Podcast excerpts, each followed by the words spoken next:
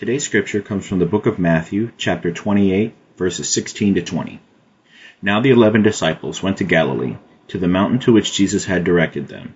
When they saw him, they worshipped him. But some doubted. And Jesus came and said to them, All authority in heaven and on earth has been given to me. Go, therefore, and make disciples of all nations, baptizing them in the name of the Father, and of the Son, and of the Holy Spirit, and teaching them to obey everything that I have commanded you. And remember, I am with you always to the end of the age. This is the word of God for the people of God. Thanks be to God. During my senior year in college, on the weeks leading up not only to my graduation, but to being commissioned on active duty in the Army, I was plagued by this recurring nightmare. Somewhere in the middle of dreamland each night, I would be in this car, and the car would be picking up speed down the road. And up ahead, there was this big wall. And the car would race towards that wall, seemingly about to crash.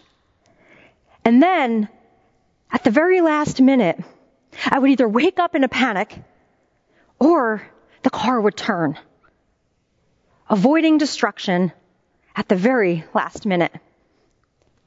Now, after having this dream several times, I decided to talk, talk to some of the Army cadre on campus.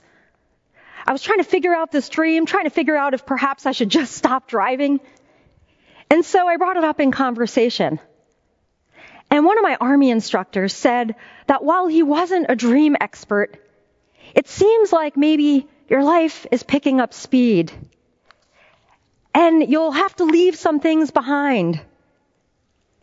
And there are some really big changes ahead. And maybe this is all just a little scary. Now, I'm pretty sure my 21 year old brain didn't think I was scared at the time. But in hindsight, it's clear that I was definitely anxious. I was anxious about all of the unknowns.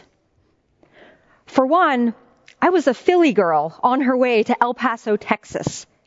I was driving a pink Geostorm at the time, which is really neither here nor there, except for the fact that in Texas, on I-10, when you're driving west, there is a long strip of road between Dallas and El Paso, like days worth of driving.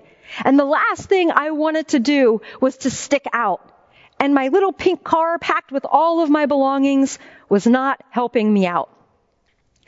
Second, the army, in its infinite wisdom, decided to take my 4.0 finance degree earning self and thought, hey, maybe Patriot missiles and air defense artillery would be a good fit for this person. Spoiler alert, it wasn't. But mostly, in the category of the unknowns, I was likely incredibly anxious about leaving behind known patterns and strategies of success. Because I knew that up ahead I would be forced to navigate an entirely new reality. And there would be higher stakes and new rules. I was leaving college at the time on top of the world the first in my working class family to go away to school. I was graduating at the very, very top of my class. And I had developed some success strategies. But I really wasn't sure what to expect in the world outside of this environment. And if I'm being completely honest, I was probably anxious and nervous that I wasn't good enough and that I wasn't going to be able to hack it. Hence, the recurring dream. But the car in my dream never caused a fatal crash. And thank God there haven't been any fatal crashes in real life either. Sure, there's been some ditches, definitely a few flat tires, and maybe even a totaled car on the way to today. But I'm certain that that is the case for each and every one of you too. It's the case for all of us who have ever decided to step out of our comfort zone and to take risks, big and small. And that feeling of picking up speed, of having to leave some things behind, and of navigating big changes is the reality for all of us today. We are emerging from a pandemic and we are re-entering a world that is different than the one we left in March 2020. Now today is the second part of our mini series called Rickety Bridges. And last week we discussed that rickety bridges is kind of appropriate imagery for what we are finding ourselves on, what we are standing on as global citizens, as citizens of the kingdom of God, and as members and disciples of the church of Jesus Christ. We are wobbly. And we recognize that this rickety bridge is taking us somewhere new, and yet we can't yet make out the destination. Bigger societal changes always involve the whole of culture. History has a lot to teach us about this current time. Right now, we know that there are big changes underfoot. Businesses are being forced to adapt and relook at work arrangements. Heck, the government is even being forced to adapt. There is high turnover, high unemployment, and high job vacancy listings all at the same time. The Postal Service, which was once a landmark of reliability and stability in our country, is gone wonky on us too. The IRS has pushed back deadlines two years in a row. Our two-party system of government is being tested, perhaps to its breaking point. And many of our children and teachers and families have realized that it is possible to learn and to do school both inside the classroom and at home. There are even new currencies floating around and new ways of determining value. Our bridges are indeed rickety. Now these bigger societal shifts have always, always, always also impacted the church. And I, for one, am hopeful and excited about where God is leading us as Ebenezer in this era. I believe Ebenezer's DNA and her missionary spirit, the same spirit that called Ebenezer to build a gym and a basketball court instead of a sanctuary first, when God called Ebenezer to plant on this current ground. That missionary spirit that said a basketball court and gym would naturally gather people when there was nothing else around us. I believe that that DNA and that spirit will provide for us key insights to how God might be calling and leading us today. It might be a source of encouragement and comfort as well. God has done big things through Ebenezer before. And I believe if we are faithful, God will continue to do big things with us as God's church. This bridge that we're standing on, it's still the church our foundational beliefs and truths and principles as God's church, as God's people. They don't change. Our call and our purpose never change. But our methods and our strategies and our approaches to living out that calling, they will change. They are changing. Now last week you heard from my friend Tim Beatty, who shared how God had called him out of a local church setting to be and to do church at work, to develop a culture in his business setting that reflected his Christian principles and values, that created an ethos of loving God and loving neighbor. And in just a minute, we'll get back to how God is moving in new ways right here at Ebenezer. But for now, I want to consider how our passage for today, Matthew 28, 16 to 20, is guiding us in this season to be both bold and simple. This passage is familiar to a lot of us. It's known as the Great Commission. It's the very last thing that Jesus says and does in the Gospel of Matthew. And Jesus' words here, they provide us with great clarity and comfort even when we find ourselves moving through uncertain and wobbly times, when we're wondering how to be faithful to Christ and the church when the world around us is changing so rapidly. And so whenever we find ourselves on rickety bridges, I think that there are two, at least two, essential truths and important things for us to always remember. They help guide us. And the first is that I believe we are called to keep it simple. Now, simple certainly doesn't mean easy, and I never want to confuse those two things. Simple just means that we need to be able to sort through all of the noise and the chaos and to be able to cling to what matters most to us as Christians and as the Church of Jesus Christ. And as followers of Christ, two of our foundational, unchanging, and focus giving principles are things that Jesus himself commanded us. And the first is the great commandments. That we are called to love God with our entire heart, mind, and soul, and that we are called to love our neighbor as ourself. The great commandment. And the second is the great commission found in our passage today. We're called to go and make disciples. Keep it simple. When everything around us seems confusing and we're unsure how to take that next right step, I believe we can and we should always bring it back to the basics. Jesus' great commandments and the great commission.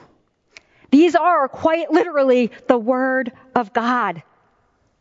The church has a long history of attempting to complicate the things that Jesus has made simple for us. And again, simple does not mean easy. It just means clarity and focus.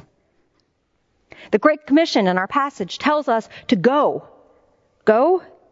Go and do what, Jesus? Jesus says, make disciples. Go, make disciples. Baptize them and teach them to obey everything I commanded you. Go, make disciples, baptize, and teach. Teach them what, Jesus? To obey the great commandments, Jesus said. Because in the great commandment, love God with our entire heart, mind, and soul, and love neighbor as ourself, Jesus goes on to tell us that in the great commandments contains the entire, all of the law and the prophets. It's all summed up right there for us. And so when I reflect and I pray and I ask God to make this passage come alive for us today, what does this mean for us today, God? I can easily see why, as the church at least, we are on a rickety bridge. Jesus was clear in what he commanded. And yet, over the years, rather than going and making disciples and baptizing and teaching people to obey Jesus' great commandments, the church in the West has very often settled for a disciple making culture that is content to instead come and sit and listen and consume and forget until the next Sunday when the cycle is repeated. We've swapped out Jesus' great commandment and Jesus' great commission for something more comfortable. But it's only more comfortable until it isn't. And we are in a discomforting season. And that, that's our fault. That is the fault of church leaders and institutions who have allowed for this to go on. We have created a system that allows you, a powerful disciple of Jesus Christ who has been given the gift of the Holy Spirit to go and to teach and to make disciples. We have created a system that has taken God's power given to you away. And we have taught you instead that Jesus wants you to come and sit and listen and consume and forget. And church leaders and institutions, we need to repent of that. Because our calling is not to teach you to come and sit. It's to equip you and to release you to go and to make disciples and to teach the commandments. Keeping it simple is not easy. And the second thing I think it's important for us to remember when we're standing on rickety bridges is that God may actually be calling us from time to time to rest and to hydrate and to eat when things seem overwhelming. You might say, what? Yes, God does call people to eat and take naps. There is a beautiful passage in 1 Kings 19 where the prophet Elijah was overwhelmed and exhausted and traumatized. He was running for his life away from Ahab and Jezebel. And at one point, Elijah begs God to take his life. Elijah was at the end of himself and his strength. And God knew that. Just as God knows that some of us, perhaps even you, are at the end of yourself. You have adapted and changed and you've gone this way and that way over the past year. You've exerted more energy than you have and perhaps you haven't seen the results that you wish to see. Perhaps you've exerted more and more energy and have actually seen less results. And that is overwhelming and it's exhausting and it's depressing. But this passage, 1 Kings 19, gives us hope. In this passage, as Elijah is begging God to take his life, the angel of God uh, literally shows up to Elijah as Elijah was sleeping and brings him breakfast and water. And Elijah wakes up to the angel. He eats the breakfast that was given, he hydrates, and then he goes back to sleep. And the angel appears to him again and just reminds him, Hey Elijah, remember to eat. Remember to take care of yourself. Remember that you're human and I've created you to need to eat and to drink, to hydrate, to rest. Never underestimate the power of hydration and naps. So when things seem too much for us on this rickety bridge, keep it simple by returning to our foundational truths and principles found in Jesus' commandment and commission. And remember to eat, sleep, and hydrate. It's biblical wisdom, and it's also practical advice. Now, I have shared with you my excitement about being on this bridge. I'm a weird person. I enjoy change. I enjoy seasons where we don't exactly know where we're going, but I enjoy trusting that God is walking beside us because God's never going to leave us. And I love it. It's exciting. With every fiber of my being, I know that the Spirit is moving and prompting change. And change always takes time and courage and resolve and simplicity and food and naps and a team of disciples who call, who sense God calling them in a new direction. I am no longer the associate pastor here at Ebenezer. I'm obviously still here at Ebenezer, but I am really excited that I've been appointed by the conference to stand up our second campus here at Ebenezer. And this second campus is not going to be a traditional church campus where the primary function is to come and gather here in the sanctuary. The second campus, our Nova Hub, will be a different kind of church altogether. One that exists entirely to equip and to release disciples like you to live out the Great Commission wherever you might be doing life. To stand up house churches or dinner churches or yoga churches or church at work or prayer networks or kickball in the community that also includes prayer. This second campus will exist so that I can help equip you to do what God might be calling you to do. So I want to show you just some images about how God has been working here through the people called Ebenezer over the past year. Faithful disciples who have been out in the community standing up microchurches and fresh expressions, trying out new things, maybe being stretched by God, trying to bring discipleship into places perhaps where discipleship wasn't part of in the past. And as we go through these pictures, you'll be able to see that this is both simple and bold. It's church, but it's not threatening. It's intergenerational. But most importantly, this kind of church is a vehicle that God is using to reach people who might never come inside this building. We have, we have a porch church that exists uh, and they meet for church on Sunday mornings on various porches. They've gone camping. They've brought church out with them. God is with us always.